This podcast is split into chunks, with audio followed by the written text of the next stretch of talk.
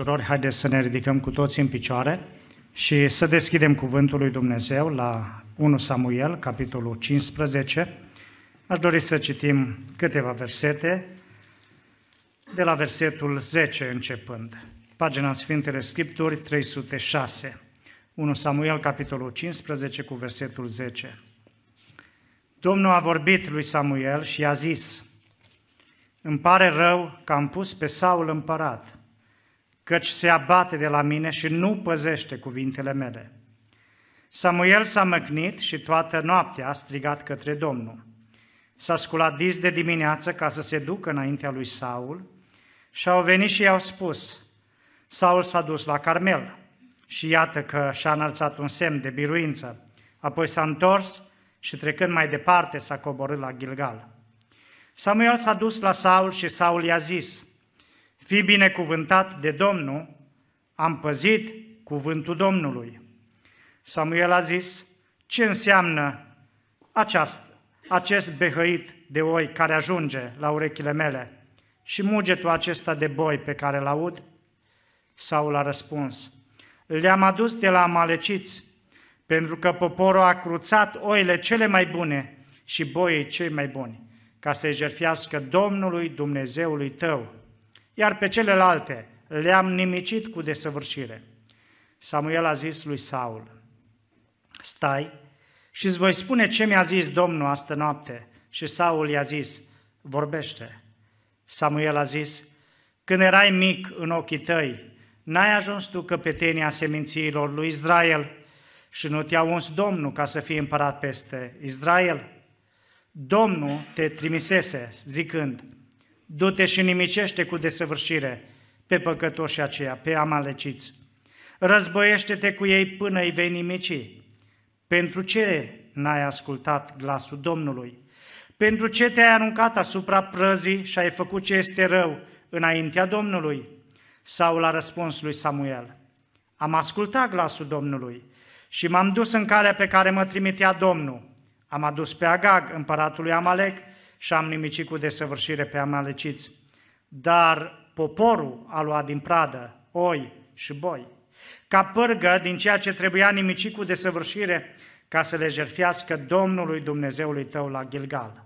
Samuel a zis, îi plac Domnului mai mult arderile de tot și jerfele decât ascultarea de glasul Domnului.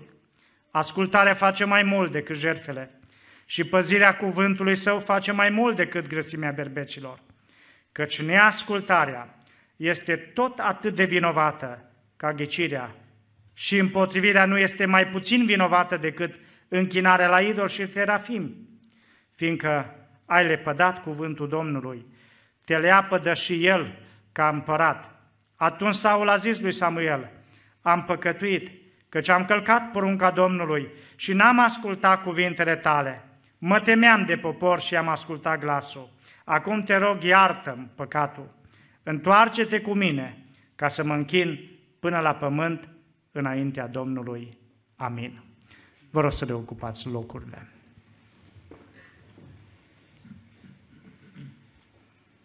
Continuăm să privim spre Cuvântul lui Dumnezeu, spre acești oameni de care Dumnezeu s-a folosit și dacă în săptămânile trecute am văzut mai mulți judecători de care Dumnezeu s-a folosit, va urma de acum o perioadă, o perioadă numită monarhie sau perioada în care poporul Israel va fi condus de regi, de împărați. O perioadă destul de lungă, de câteva sute de ani, Dumnezeu se va folosi de acest sistem de conducere și vom putea să luăm pe rând toți acești oameni de care Dumnezeu s-a folosit, să privim la calitățile lor, să privim la însușirile lor și să învățăm din greșelile lor. Despre Saul, cu siguranță fiecare dintre noi am auzit, știm foarte multe detalii, Cunoaștem istoria vieții lui și știm că el a fost ales de Dumnezeu. El a fost chemat de Dumnezeu în această lucrare să conducă poporul. A fost echipat, a avut calități, dar a avut și defecte. Și aș vrea să privim la începutul lucrării lui Saul. Cine a fost Saul? Cum a fost chemat de Dumnezeu, cum s-a folosit Dumnezeu de el mai întâi. Pentru că omul lui Dumnezeu, Samuel, îi spune lui Saul aceste cuvinte. Când erai mic în ochii tăi, n-ai ajuns tu căpetenia semințiilor lui Israel și nu te-a uns Domnul ca să fii împărat peste Israel. Vedem de aici că Saul a fost la început smerit, a fost modest. A avut o atitudine corectă și Scriptura ne spune că atunci când prorocul lui Dumnezeu, Samuel, i-a făcut de cunoscut că va ajunge căpetenia poporului Israel, Saul a răspuns în 1 Samuel 9 cu 21. Oare nu sunt eu Beneamit, din una din cele mai mici seminții a lui Israel? Și familia mea nu este cea mai mică dintre toate familiile din seminția lui Beneamin? Pentru ce dar îmi vorbești astfel? Atunci când aude oferta pe care o face Dumnezeu prin prorocul, el se smerește și spune, eu sunt cel mai mic, casa mea e cea mai slabă, seminția mea e cea mai neînsemnată. Aduceți-vă aminte că spre finalul cărții judecători are loc un război civil în Israel. Și toate semințiile lui Israel se unesc împotriva acestei seminții numită Beniamin și îi omoară pe bărbații lui Beniamin. Doar câteva sute au scăpat dintre ei. Și de aceea Saul face referință la acest lucru, a faptului că seminția lui era cea mai slabă și familia lui era cea mai mică. E bine atunci când noi ne smerim înaintea lui Dumnezeu. Atunci când noi îl vedem pe Dumnezeu mare și vedem că nu prin resursele noastre, nu prin meritele noastre suntem ceea ce suntem.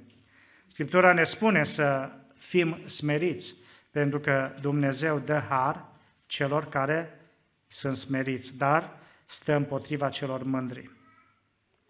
Tot în 1 uh, Samuel, capitolul 10, de la versetul 22, atunci când uh, Dumnezeu îl alege pe Saul ca împărat, Scriptura ne spune că el nu era acolo.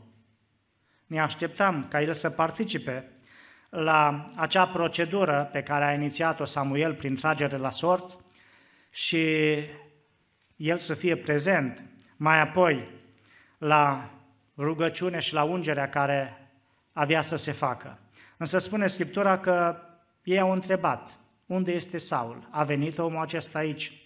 Și Dumnezeu le-a descoperit că este între vase. Și au mers și l-au luat de acolo și apoi l-au adus în mijlocul poporului și l-au uns ca împărat. Atunci când Saul a auzit prima dată planul lui Dumnezeu, voia lui Dumnezeu, el nu a fost entuziasmat. El a considerat că e prea mult pentru el să facă această lucrare. Însă, lui Dumnezeu i-a plăcut lucrul acesta și a apreciat că până la un moment dat Saul s-a văzut mic în ochii lui. Însă vom vedea spre finalul domniei lui că acest lucru s-a schimbat total. El a ajuns să fie mândru, el a ajuns să fie arogant, să fie trufaș, să nu mai țină cont de nimic de ceea ce spunea Dumnezeu, el a ajuns să nu mai țină cont de ceea ce spunea Samuel, omul lui Dumnezeu, el a ajuns să calce peste cadavre, el a, a ajuns să facă niște fapte rele înaintea lui Dumnezeu, pentru că puterea i-a orbit sufletul și inima. Pe lângă că era smerit, Saul, ne spune cuvântul lui Dumnezeu, că avea un aspect frumos. În 1 Samuel, capitolul 9, este descrisă familia lui, părinții și mai apoi și el. 1 Samuel 9 cu 1. Era un om din Beniamin, numit Chis, fiul lui Abiel, fiul lui Zehoror, fiul lui Becorat, fiul lui Afiach, fiul unui Beneamit, un om tare și voinic. El avea un fiu cu numele de Saul, tânăr și frumos, mai frumos decât oricare din copiii lui Israel și întrecea pe toți în înălțime, de la umăr în sus. Era frumos, era înalt, era voinic și Dumnezeu a lăsat scris aceste calități în cuvântul pe care l-am citit în seara aceasta. Pe lângă că avea aceste calități, cuvântul lui Dumnezeu mai face câteva observații. Dumnezeu îl schimbă pe acest om și îi dă o inimă, o inimă deosebită. Samuel îi prorocește despre ceea ce are să se întâmple și în 1 Samuel, capitolul 10, de la versetul 5, omul lui Dumnezeu îi spune, după aceea vei ajunge la Ghibea, Elohim, unde se află garnizoana filistenilor. Când vei intra în cetate, vei întâlni o ceată de proroci, coborându-se de pe înălțimi pentru jertfă, cu lăute, cu timpane, cu fluiere, cu cobze și prorocind. Duhul Domnului va veni peste tine, vei proroci ca ei și vei fi prefăcut într-un alt om. Când ți se vor împlini semnele acestea, fă ce vei găsi de făcut, căci Domnul este cu tine. De îndată ce Saul a întors spatele ca să se despartă de Samuel, Dumnezeu i-a dat o altă inimă și toate semnele acestea s-au împlinit în aceea zi. Când au ajuns la Ghibea, iată că i-au ieșit înainte o ceată de proroci, Duhul lui Dumnezeu a venit peste el și a prorocit în mijlocul lor. Toți cei ce îl cunoscuseră mai înainte au văzut că prorocea împreună cu prorocii și își ziceau unul altuia în popor. Ce s-a întâmplat cu fiul lui Chiș? Oare și Saul este între proroci? Saul a avut o experiență duhovnicească, o experiență spirituală. Duhul lui Dumnezeu a venit în inima lui, în sufletul lui și a fost schimbat, a fost transformat. Ceea ce se vede și din atitudinea pe care el o are atunci când ajunge împărat.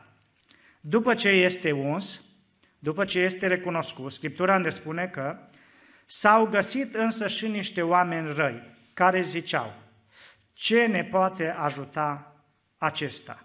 Și l-au disprețuit și nu i-au adus niciun dar. Dar Saul s-a făcut că nu-i aude. Noi vedem pe Saul mult mai târziu, foarte invidios, foarte ranchinos, răzbunător, dar la începutul domniei lui, chiar dacă a avut ocazie să se răzbune, să pedepsească, Scriptura spune că el n-a acționat așa. Cu adevărat, Dumnezeu a atins inima lui și atunci când poporul a spus să scoată pe aceea care l-au vorbit de rău, nu? poporul a zis lui Samuel, cine zicea Saul să domnească peste noi? Dați încoace pe oamenii aceia ca să-i omorâm.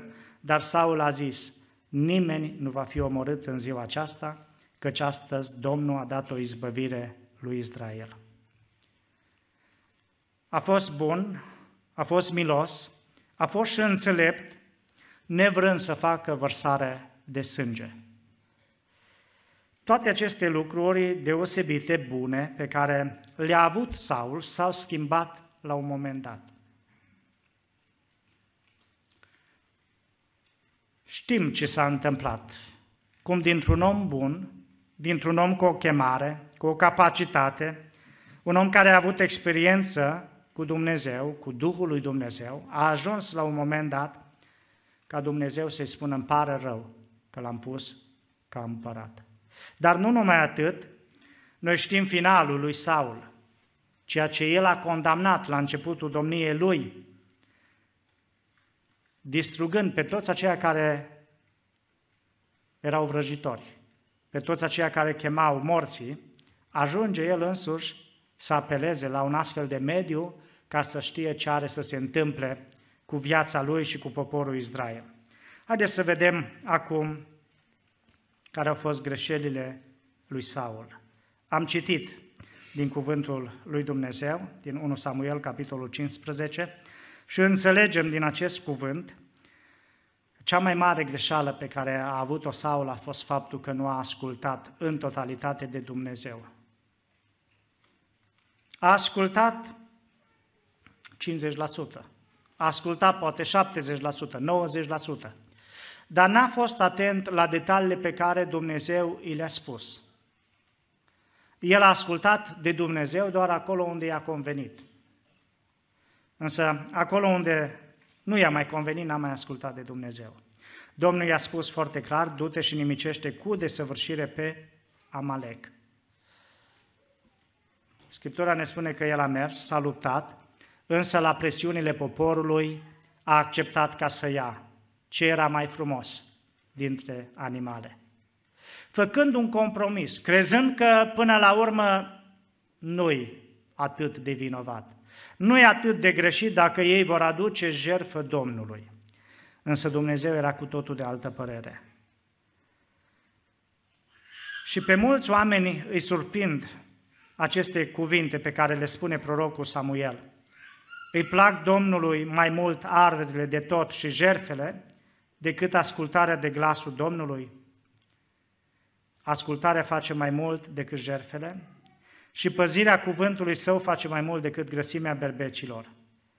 Căci neascultarea este tot atât de vinovată ca și ghicirea și împotrivirea nu este mai puțin vinovată decât închinarea la idoli și terafim.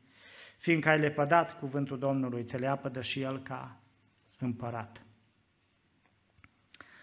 Uneori, oamenii gândesc omenește, considerând că dacă au ascultat 90, 95%,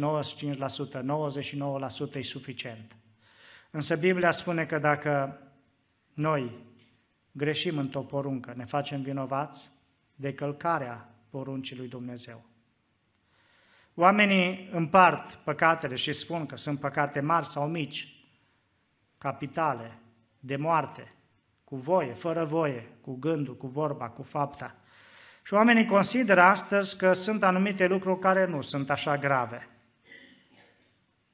E grav să curvești, e grav să omori și poate încă două, trei, dar celelalte, care tot păcate sunt, care tot la moarte duc, care tot faptele firii pământești sunt.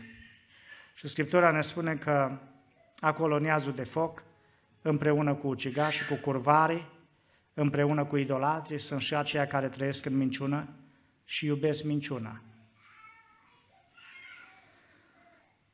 Saul a greșit atunci când el s-a lăsat condus de popor, s-a lăsat influențat și n-a mai ascultat de Dumnezeu. Astăzi noi trăim laic sub, acest, uh, sub această formă de conducere numită democrație. Și democrația înseamnă puterea mâinile poporului. Vedeți, de multe ori, și noi putem să facem această greșeală, să ne lăsăm influențat de mulțime.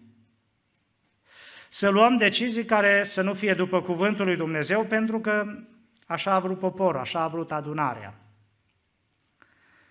Și uitându-ne în istorie, în istoria bisericii de data aceasta, putem să vedem că orice mișcare a avut un început, a avut o înflorire, o dezvoltare și a avut o cădere. Și căderea a fost atunci când liderii s-au lăsat prea mult influențați de popor și au luat decizii contrare cuvântului lui Dumnezeu. Dumnezeu l-a supus pe Saul la acest test, să vadă de cine va asculta mai mult, de popor sau de Dumnezeu. Cu siguranță și noi suntem puși sub presiune uneori, ca și credincioși, la locul de muncă, în viața de zi cu zi, în viața de familie, ca slujitori în casa lui Dumnezeu, de anumite influențe nu? care vin de lumea aceasta, care vine cu influențele ei, cu mass media. Ce vom hotărâ, ce vom alege? Compromisul cu lumea întotdeauna aduce consecințe și consecințele nu sunt bune. Învățăm de la Saul, din această greșeală. Omul lui Dumnezeu, Samuel, spunea că dacă ar fi ascultat de Dumnezeu, Domnul ar fi întărit pe vecie legământul pe care l-a făcut, poziția pe care i-a dat-o Dumnezeu, ca să fie împărat peste Israel. Dar acum, pentru că n-a ascultat, Dumnezeu îi spune că și-a ales un alt om mai bun ca el. A fi popular, a fi pe placul tuturor, a vorbi ceea ce îi place poporului, ceea ce uh, este acceptabil, ceea ce este plăcut, este o extremă și este un păcat. Și acest păcat poate să vină și poate să fie un mare pericol și pentru un slujitor, un predicator, un pastor, un proroc, un cântăreț. De foarte multe ori a căuta aprecierea oamenilor, a celor din jur, este o cursă foarte mare pentru sufletele noastre. De aceea este important ca noi să rămânem sub ascultare de Dumnezeu, să înțelegem foarte clar care este voia Lui și chiar dacă avem de pierdut pe moment, câștigăm dacă rămânem cu Dumnezeu.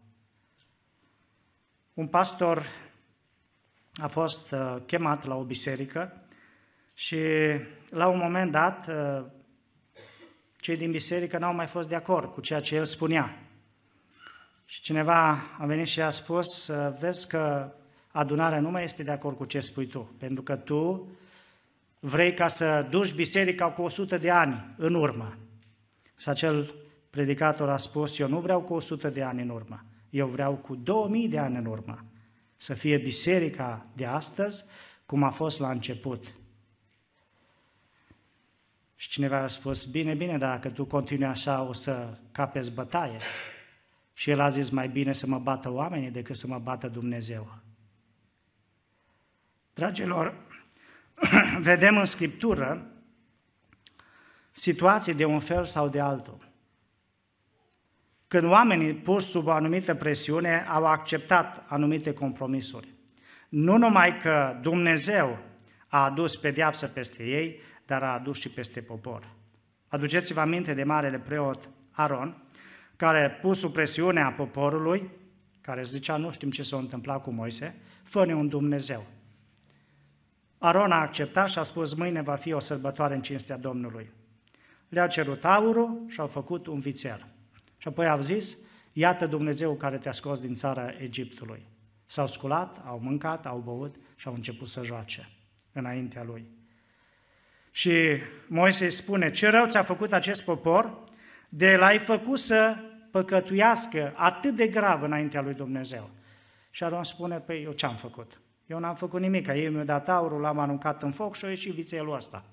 Ce simplu se scuză, așa Ce simplu se scuză Saul.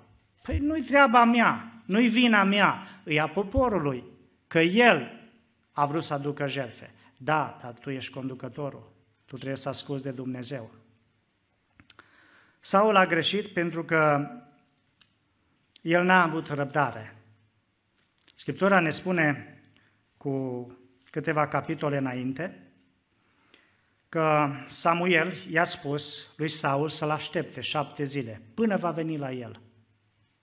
Însă Saul, atunci când are de luptat împotriva filistenilor, așteaptă o zi, așteaptă două, așteaptă trei, poporul începe să plece de lângă el, ți ascund, așteaptă până în ziua șaptea.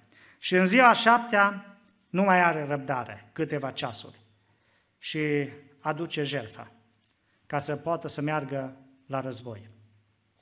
Imediat după ce a adus jertfa, apare omul lui Dumnezeu, Samuel, și spune ce ai făcut. Păi ce să fac? Ce era normal? Ce era omenește? Am văzut că tu nu vii, poporul pleacă de lângă mine, eu pierd războiul și m-am gândit că nu-i mare lucru și așa îs uns ca și împărat să aduc o jertfă. Și Samuel le spune, ai lucrat ca un nebun. De foarte multe ori, pentru noi nu ni se par anumite lucruri atât de vinovate, atât de greșite. Însă atunci când citim atitudinea pe care a avut-o Dumnezeu față de anumite lucruri făcute de Saul, mi se par foarte, foarte drastic. Dumnezeu intervine.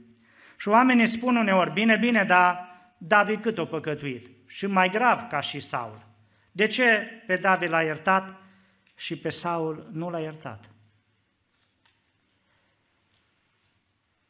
Există multe argumente și oamenii au diferite păreri, însă cert este că David s-a pocăit.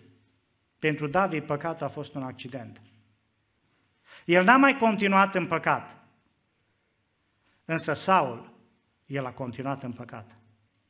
El toată viața lui a continuat să trăiască în felul acesta și nu s-a trezit și nu s-a întors.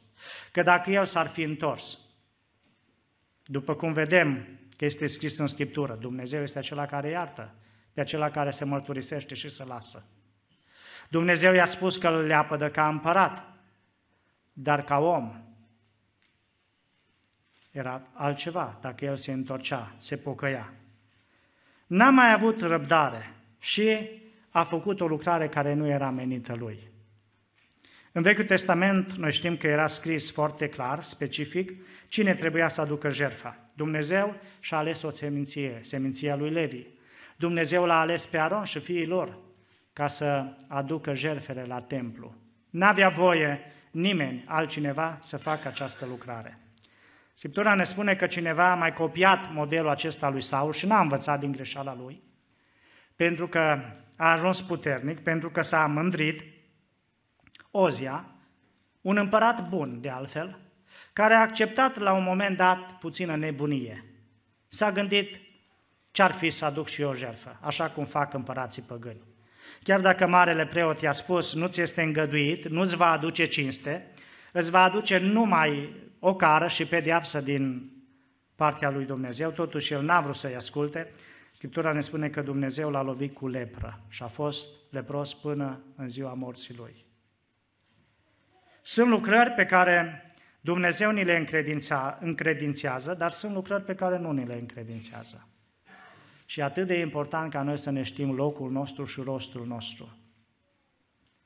De foarte multe ori oamenii, în râvna lor, nepriceperea lor, ar vrea să facă o anumită lucrare pe care Domnul nu le-a încredințat-o. Și mai târziu vedem care sunt efectele. Unde a greșit Saul?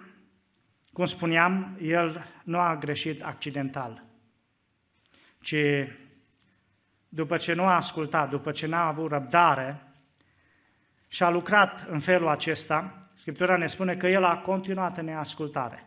Așa că Duhul lui Dumnezeu s-a depărtat de el și în locul lui a venit un duh rău, îngăduit de Dumnezeu.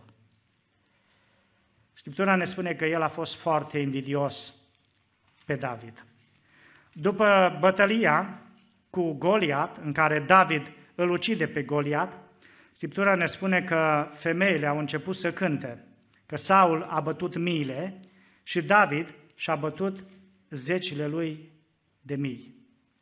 Și atunci, Saul zice, înseamnă că nu i-a mai rămas decât să ia împărăția. Din ziua aceea l-a urât. Din ziua aceea nu l-a mai putut vedea. A vrut de două ori să-l omoare cu sulița, însă David s-a ferit și a fugit. Și mai apoi, an la rând, David a trebuit să fie doar un plibeag. Și a pierdut moștenirea de la, moștenirea de la Betleem. A trebuit să doarmă prin munți, prin peșteri. Însă rețineți, lucrul acesta nu s-a petrecut așa de moment, odată când a fost el supărat. A fost an la rând când Saul a acceptat ca să urască.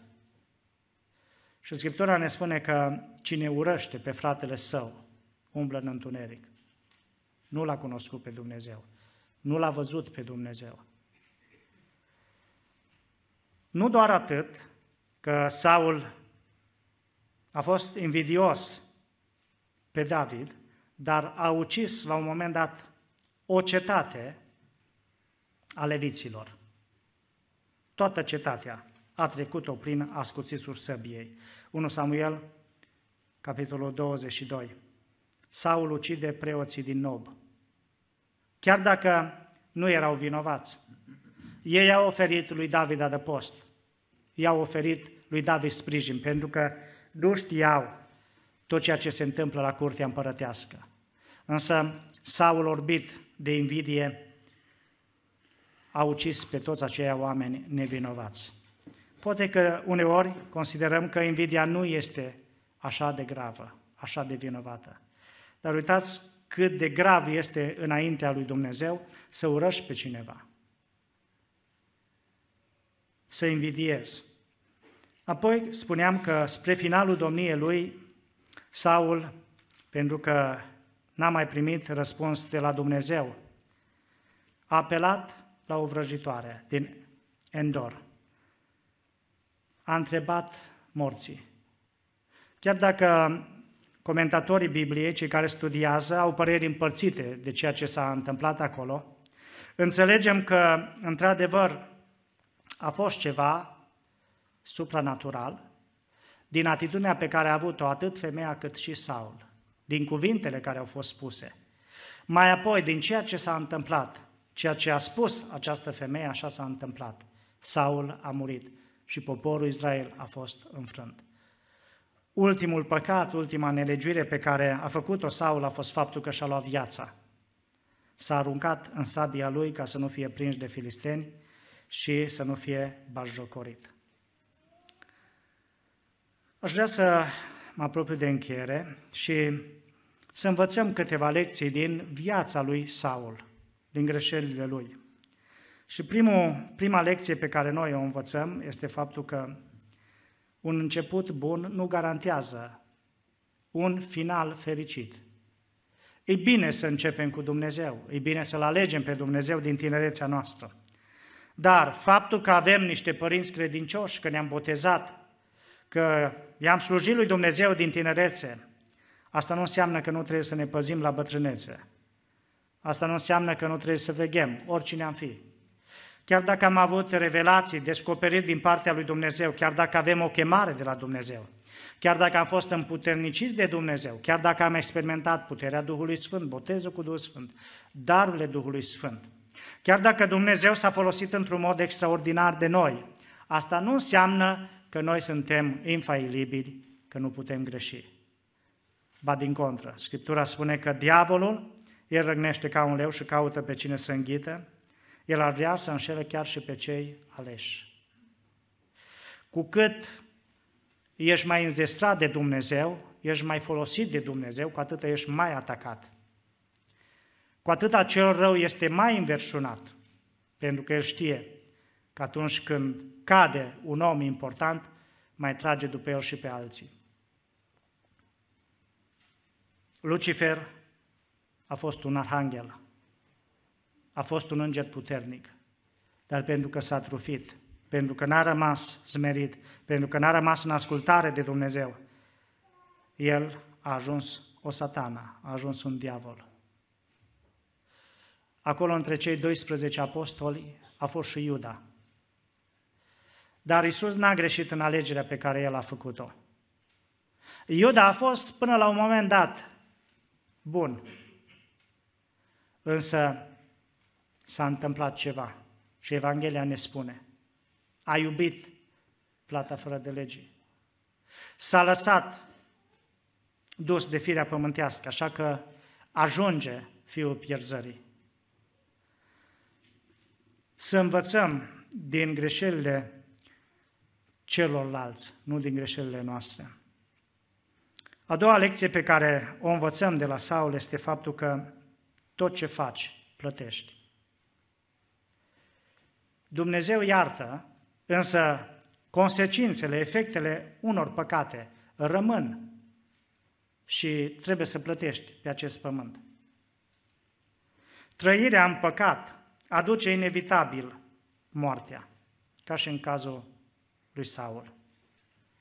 Chiar dacă el a domnit foarte mult, Scriptura ne spune că a domnit aproximativ 40 de ani. Dumnezeu, vedeți, n-a intervenit imediat cu moartea, nu l-a îndepărtat. El a continuat mulți ani fără de Dumnezeu, dar în cele din urmă vedem cum a sfârșit. Continuarea în păcat, în neascultare de Dumnezeu. În cele din urmă aduce moartea. Și un alt lucru pe care vreau să-l învățăm de la Saul. Să fim foarte atenți ce facem cu puterea pe care o primim de la Dumnezeu. Saul a primit o anumită putere, ca și împărat. Ce faci cu această putere? Cineva spunea, dacă vrei să cunoști pe cineva, dă putere. Și rămânem uneori surprinși atunci când omul primește o anumită putere, se schimbă foarte mult. E ușor să fii smerit atunci când ești sărac, atunci când nu ai calități, atunci când ești nebăgat în seamă. Însă atunci când ești frumos, atunci când ești cel mai bogat, atunci când ești cel mai priceput și ești apreciat și lăudat de cei din jur, să rămâi tot smerit, e mult mai greu. Poziția, puterea, poate să fie pentru mulți o mare capcană. S-ar putea ca cineva să fie un bun creștin, ca și membru simplu. Însă, la un moment dat, funcția pe care o are să-l facă să săvârșească niște greșeli atât de mari. Și cred că fiecare dintre noi am avut cel puțin astfel de experiențe în viața de zi cu zi, poate la locul de muncă, poate într-un alt cadru, de oameni pe care i-am cunoscut, care au fost simpli, care au fost modești, care au fost meriți, care au fost credincioși, chiar dacă au fost săraci, chiar dacă au fost lipsiți.